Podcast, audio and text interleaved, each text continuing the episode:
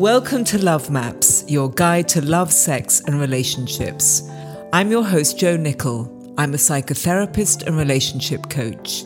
For 25 years, I've been working with couples and individuals, and I know firsthand that many people are not having the sex and love life they want.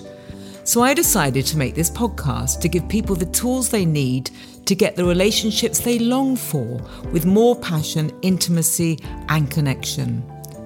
So, what is a love map? A love map is the blueprint for our relationships which we developed in the early stages of our life. There's a saying, show me how you were loved, and I will show you how you love. Our culture shows us how to fall in love, but I want to show you how to stay in love. Each episode, I'll be hanging out on my sofa with an invited guest who has a particular interest or expertise in love and sex, and together we'll explore a specific topic so that you can take away tools and new ideas that I hope will transform your relationships. On today's podcast, we're going to be discussing what are you into? We're going to be looking into BDSM and fetishes, and you'll be learning why understanding more deeply your erotic themes and communicating them to your partner can lead to a deeper and sexier love life. Our guest today, Massimo Marinoni, gives us some fabulous tips and insights. Also with me on Love Maps is my regular sofa buddy and editor, Richard Cotton, who is as passionate as I am about improving our relationships. Hi, Richard. Hiya, Joe. Hi there. So, today we are talking about sex and what are we into? What are you into? Yeah. And that's a subject that I'm very interested in because it's a question I've never been asked. Nobody's ever asked me, Joe, what are you into? And I wish they had. I mean, I've been asked, in the moment, I've been asked, you know, do you like that? Or is that, you know, questions in the moment. But I mean, mm. over a cup of coffee or something in the cold light of day, hey, by the way, what are you into? No. No. I, I mean, well, I don't think that's kind of where I was thinking I wanted to be asked. I think it is as with my with my lover, with my partner, to be able to be comfortable enough to say, what I was into, what I felt like, and be curious enough about what they wanted. Mm. Because I think it's respecting your sexuality, the sexuality of your partner, the differences, the different things we're into, mm. that we will be into different things, and to um, also acknowledge that their eroticism is really interesting to me. And that together, if we share that, experience and knowledge of ourselves with each other, we can have a really extraordinarily rich and exciting yes. sex life. Yes. And we can only really only really by doing that is what I'm learning is that, you know, that's that's how we get closer, that's how we build a more intimate relationship, not only in the bedroom but also outside of it because well, I think we're probably going to hear something about that. Yeah. Uh, about it extending beyond the bedroom well, this is what Massimo is going to be. We're going to be talking about with Massimo. He's going to be talking about his exploration of his sexuality and what eroticism has done for his life and how you can manifest that so beautifully in a relationship with yourself and another person. Yeah, I'm really looking forward to hearing from him actually. He's, yeah, um, it's going to be exciting. He's a great guy. Cool. So, Massimo, welcome to Love Maps. Hi, wow, what an introduction. I hope I can live up to all that. Yep, you're going to. I know you are. so, um, Massimo, when when did you discover that you had an interest or in a fetish?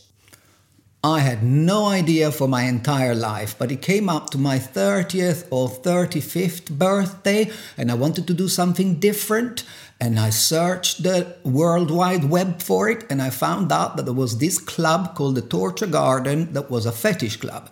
I asked the mother of my children, my partner at the time, if she wanted to come with me. She said no, uh, and she didn't mind whether I, that I went alone. And I went for the first time by myself uh, to a fetish club, and um, that was it. Why did you decide to go to a fetish club?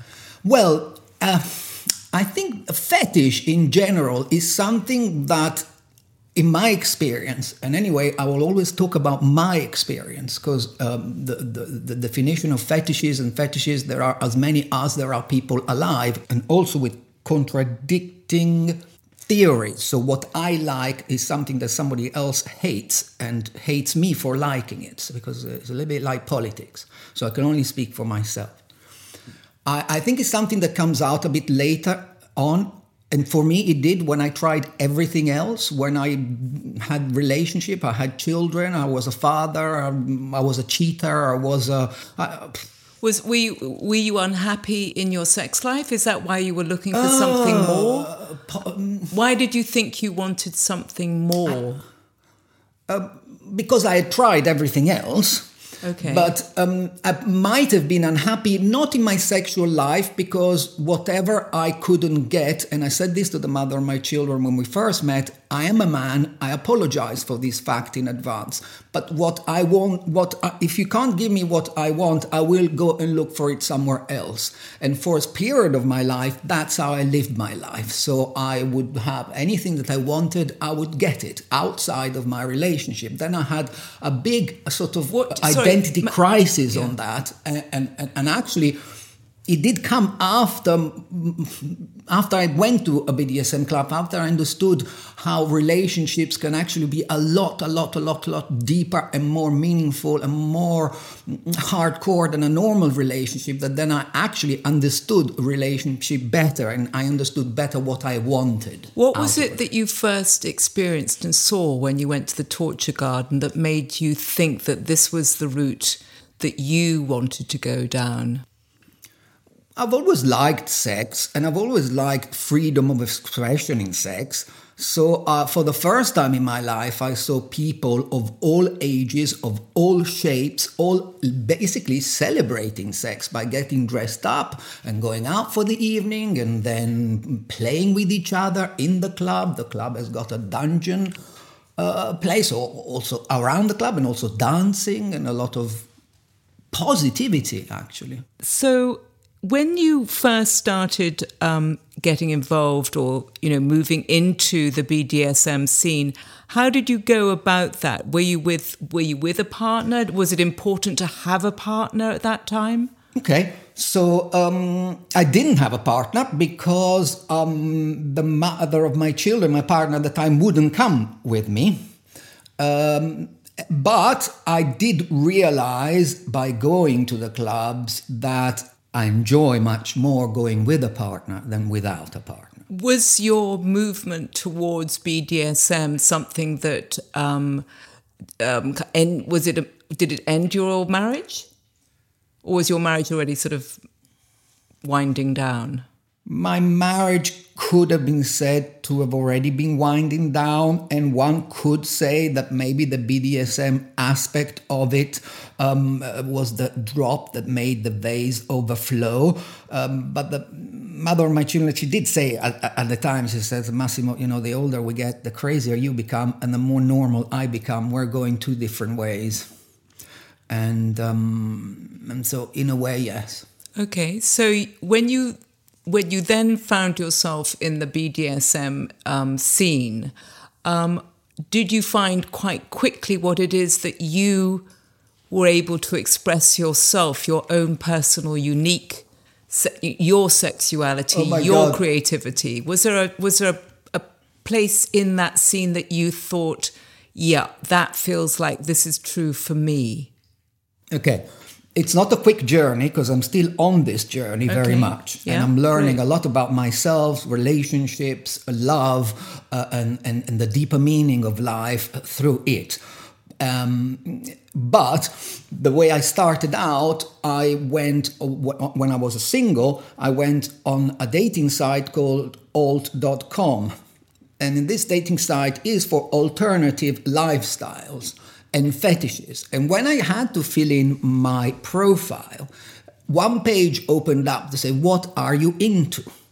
And I was absolutely shocked. There were so many words I didn't know. So I said, Okay, I'm going to go through this from the first one to the last one.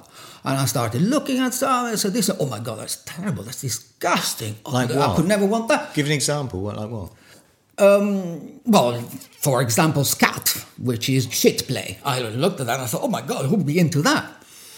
Although talking to people that Is were into it after I learned why they were into it, but then I Is shit play part of BDSM? Is that under the umbrella of BDSM? Oh, uh, well, this is what I'm trying to say that in alt.com, if you open that page, you will see what's under the umbrella Yeah. of BDSM, Okay, and you will make, uh, and that's where you will learn really your first step of who you are and where you're going to put that line, where who you're you're not.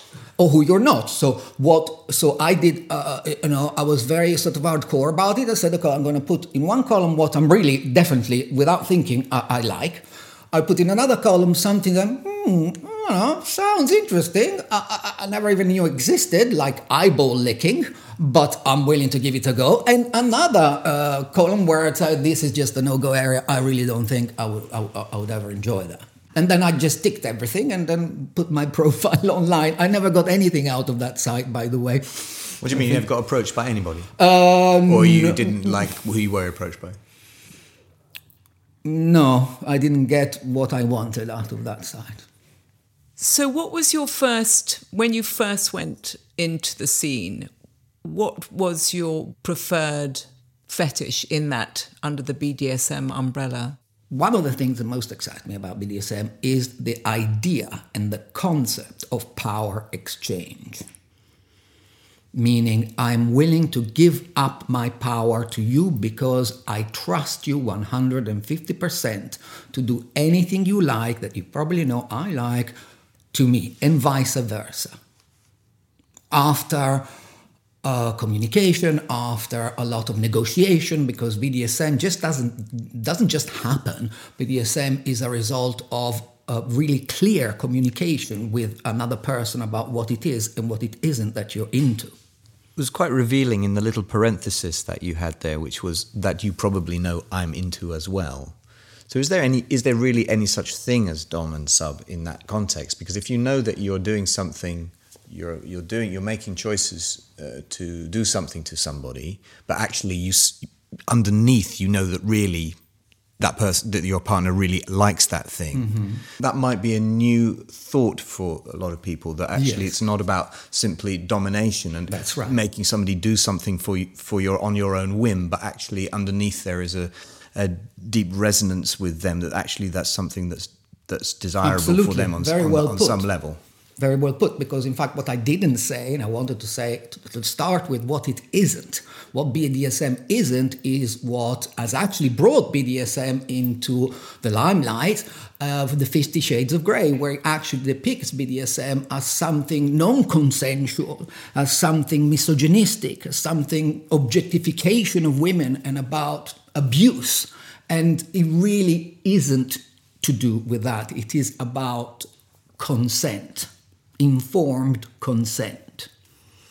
And so, uh, when you get there, so to answer the second part of your question, uh, which is where I'm developing, where I'm learning, okay, let, let, let's go. If you are a- an absolute beginner and you want to try it and you want to go and engage in a professional service so you're going to go to a professional dominatrix, dom, woman, or man, or both the first thing you're going to have to sit down with them and do is start talking about what you're into, what are your limits, what would be the safe word, what is a do, don't, and a maybe. You like those three categories I was describing before. What is the maybe that I might throw in and you are okay with it? So, me as a customer, even if I am the sub, even if I am the slave, I'm actually telling you, the dom, what I like because I'm also paying for it, but it doesn't really matter. But um, you, you, you still have to negotiate that before you go into a scene. And that must require an awful lot of trust. Trust is paramount. I remember going, um, meeting this girl on the on the scene, and then inviting her to my place, and then thinking, "Oh my God, I'm going to have the BDSM session of my life because she's into it and she's all crazy." And one of the first things she said to me is that uh, we're not gonna, you're not gonna blindfold me because I don't know you well enough. And I thought, what? I mean, that's like the basic first thing that uh, you know. And she You said, thought? no, no, no. Yeah, I thought, yeah. Well, I mean, what's wrong with that? And and then I started thinking, yeah, okay, so she is obviously not comfortable with that until she really trusts the person. She might, might have had a very scary experience where she didn't see anything and suddenly something happened that she didn't like or whatever. I don't know. So I had to respect that anyway. Thanks for listening to Love Maps. Stay tuned for the second half of our podcast with Massimo Marinoni. You can find more information and support on our website, lovemapspodcast.com, and follow Love Maps Podcast on Instagram. So, are you saying that the kind of relationship you build up with your partner is something that you very rarely see with couples who are in normative sex? Yes. Is that there's very much checking with each other. Yes. How are you feeling? Are you safe? Is this okay for you? Is this not okay Yes. for you? Where permission is sought Yes. all the time, and there is a deep understanding of the limits of the other. Very and is that the purpose of the safe word? Uh, no, safe word something else. Okay. Um, so, in one way, the most striking difference between a normal relationship and a BDSM relationship is empowerment.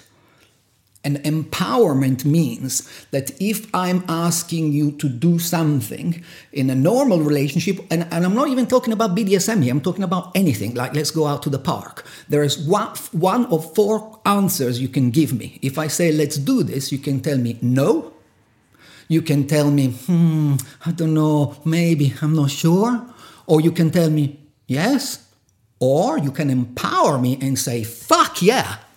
And when I hear fuck yeah, I go, oh, yeah, great. You know, phew, I can go with this. So, you know, uh, so this is in the in the discussion. And then another thing that you asked and, and has come up for me, it's about the negotiation that I described earlier, but if you were going to a dom, but also after.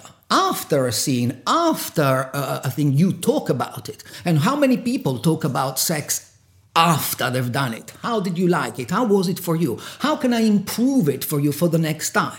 So, this is very much a mutual giving and receiving Yes. that must lead to emotional depth in the relationship, which a lot so. of people don't, I think, have in normative sex relationships. So, do you find. You, Let me tell you something about that because tell um. I never knew that. I thought I was a modern man. I thought I was respectful to women. I thought I was all good. But in fact, I only learned the difference between fucking and making love when I was 45 years old. And that is as, as, as a not direct, but as an indirect result of having experienced BDSM with someone and understanding the level of devotion, love that a person gives you and having to learn the respect for that. Wow. And Gosh, we could all do, so- all do with a bit of that. so you know that yeah. So and, and i thought prior to that i, said, no I, I- was good. No i wasn't. I only understood it then because someone is so willing to she- she's done this and this and this and this and that for me. I've done this and this and this and that for and now when we're having normal sex i am like on cloud 17 i don't know where i am. And i thought why does this feel so much different than when i used to fuck before. And I thought, oh, because now you're not fucking, you're making love. Do you understand that extra element? And paradoxically, when you find that extra element, like when you try the BDSM thing, it's very difficult to go back. Well, that's the okay, only negative. I can I can hear some people probably listening to this saying, "Well, I I make love to my partner. I know what it feels like to make love. I know what it's like to experience being made love to, and I don't have a fetish." So what you're saying is that you know it wasn't until you experienced yourself in the BDSM scene and experienced the level of the depth of emotional connectedness and mutuality and respect that you personally realized that you could you were now having sex at a deeper emotional level for you because you don't have to do that in order to really make love It opened the door for you. It opened the door for me, definitely. Yeah. Yeah, I can definitely. What I find fascinating, and what you were saying earlier, is the way in which the BDSM philosophy or your philosophy around BDSM has seems to have opened up. And I think it might be a surprise, and I, for me, it's a sort of revelation. Is that actually it's it takes the relationship, or it's a- applied to the relationship far beyond the realms of sexual interaction, and actually it's it's a much broader philosophical idea Yes. around relationship that, that that goes into our everyday Yes. lives, everyday existence. Yes. That's something you've clearly experienced Yes. and are experiencing. Absolutely. I think that maybe what I also have to specify here is the kind of BDSM relationship that I have with my partner.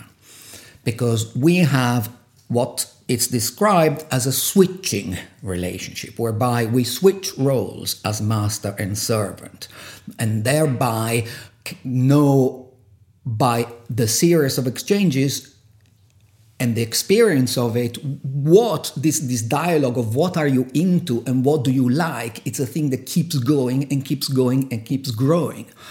Like i said a lot of people in the BDSM community may disagree with it because a lot of people in the BDSM community say, oh no, people that switch uh, don't know because really you only ever are one role or another role. And but I am of the belief that if you don't know what's good until you've tried what's bad, you do, and likewise, you don't know what's bad until you try what's good. Loads of men that like anal sex, for example, with their girlfriend. When we're gonna do anal? When are we gonna do anal? And when the girlfriend turns around and says, "Yeah, when are we gonna do anal? When are you ready to do anal?" Uh, ha, most bad men at that point back off and say, no, no, no, no, not me, I meant you. I said, yeah, but how do you know? You know, have you tried it yourself? So I'm willing to try myself. People that say to you, well, switching is not really BDSM, I mean, surely that's not the point. The point is finding what is your deviance, what is your personal, turns you on.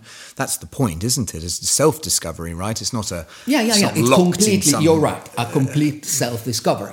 Where do you practice BDSM? I do them at home. Okay. I've now developed, you know, lots of toys, lots of equipment. You know, it keeps growing. It's like um, a hobby. Oh, let's hear about that. So Barclays Bank rings me up one day and says, "S- Mr. Marinoni, you haven't bought four thousand pounds worth of holidays to the Caribbean, have you? I said, absolutely not. We thought so because we know your spending habits. So I said to them, all right. So if he doesn't come out of a sex shop, a red light goes off in Barclays Bank and you ring me, right? and, he, and he went, mm, no, no, no, no. so yeah, well. So you've got all your toys at home and you have fun at home. And is there a? Um, I've sort of read that there's maybe the dominant, the submissive has more power. It is true. Um, one of the things that I want to say that I'm, Yeah, I'm no, developing on, on, on this theme is um, I found a new game uh, involving bracelets. And so, in a scene whereby, say, I'm the master and my partner is the slave, we have two rubber bracelets. So, if I'm the master wearing two rubber bracelets, then I have complete control. I have to. I, I'm saying, do this, do that. We're doing this. Stop now. Turn this. Everything is up to me. If I give her one bracelet and I keep one bracelet, it's sort of democratic. I am the master, I am guiding this, but should you wish to say, "Mm, stop that, or "Mm, could we do this, or you are allowed and indeed encouraged. Then, if I give the sub both bracelets, then then she will be topping from the bottom. She will have to tell me what to do. And so, in the same scenario, you can leave it in three different ways. If you both have a bracelet Mm-hmm.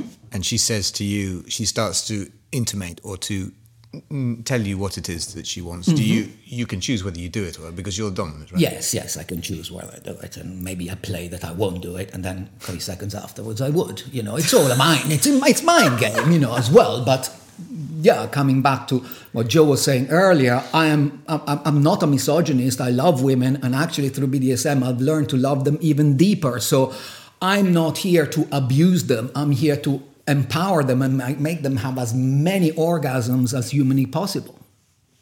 Wow.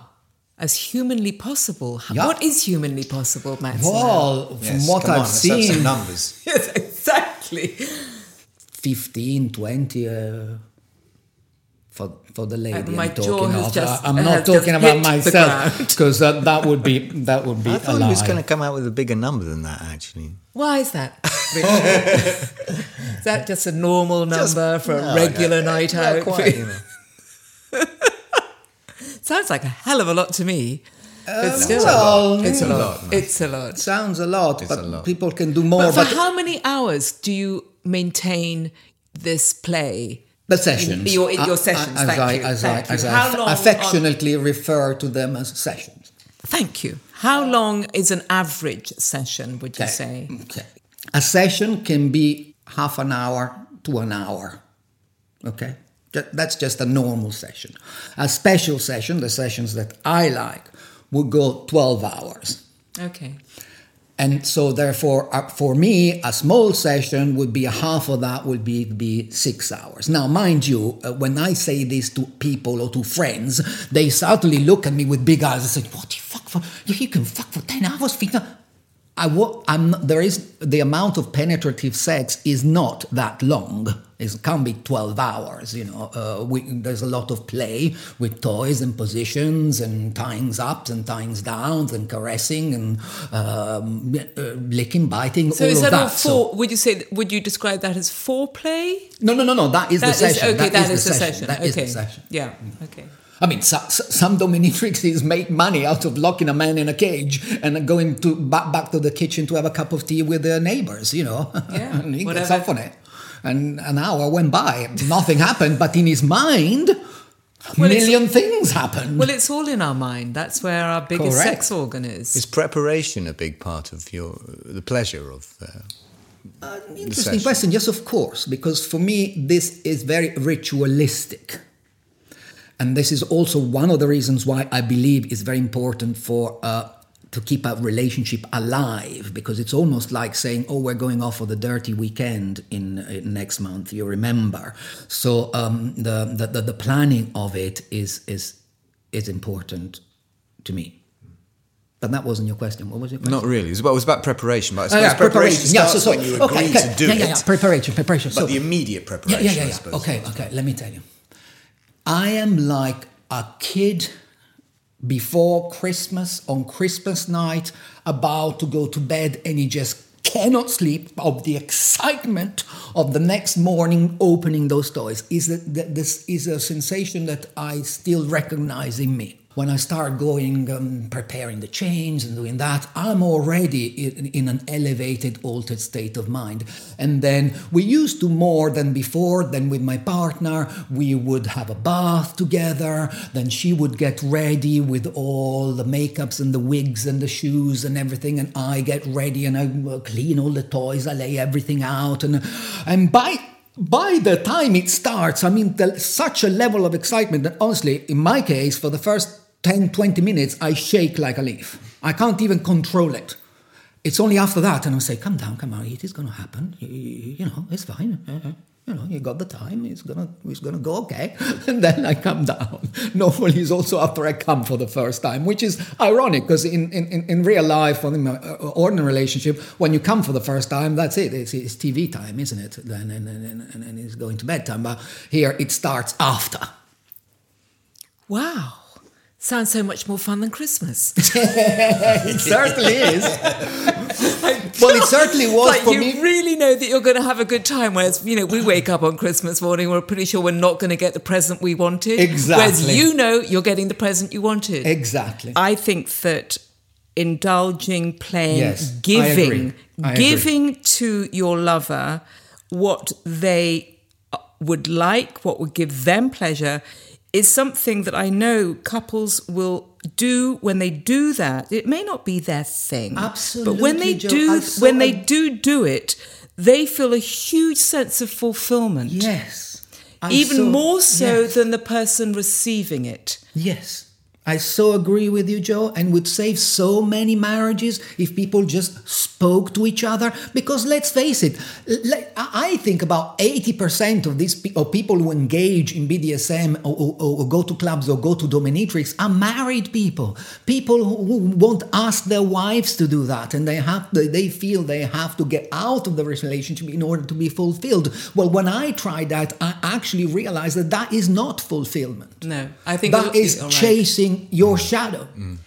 And I think that a lot of relationships would be a lot healthier and more meaningful and would last longer if there was more communication in the bedroom. Absolutely. And an acceptance of differences and an ability and a willingness to just move closer towards the other's needs, even if it isn't exactly yours. Yes. And I think we've been raised to, but with this terrible thing of, don't do anything in the bedroom that you don't feel comfortable doing. Yeah. Forget it. Yeah. If you only did things that you felt comfortable doing, your sex life will probably die after three yes. years. In relationships, one of the biggest problems that relationship encounter is the dichotomy between love and lust okay where all oh, start yes. the relationship with lust and then becomes love and then becomes love and then and then the lust starts going. And then you have you are in a relationship after 10 15 20 years where the lust is gone. And you have love and there is nothing against love and there is nothing against sleeping in separate bedroom and still be married although i cannot comprehend it for myself. But what can you use to keep lust alive with your partner over and over and over again? And unless you ritualize it and unless you almost force yourself to do it, even if you said, well, we said we're going to do it this Friday, we are going to do it because tendencies, even for us, is to say, yeah, but no, but maybe no, but maybe we'll do it next week or something like well, that. I don't really feel like it when I get no, to we have, I yeah, have yeah, to see yeah. you as a loving uh, partner, but I need to see you as a lustful object as well. And if we can't do it in a normal life, uh, then we will do it in the BDSM life. That would be a confirmation. Or you, or you would do it. You would simply go off and have an affair with somebody Otherwise, who's, who's risky and exciting. No, exactly. this is. I mean, this is a huge subject, and I'm so glad you brought it up because it is going to be definitely a topic over a number of episodes on the podcast. Is how to keep your love life Absolutely. alive and the love lust split, which is a big one. Big one. And so, thank you for bringing it up. And we are definitely going to be covering that topic and may even get you back in, Massimo, to discuss that Their further pleasure. with us. But thank you. Thank you for reminding us about that need to keep focused and keeping our love life alive, but also our sex life has to be given huge amounts of love and attention and interest. So, thanks for that. Thank yeah, you. Lovely talking to you.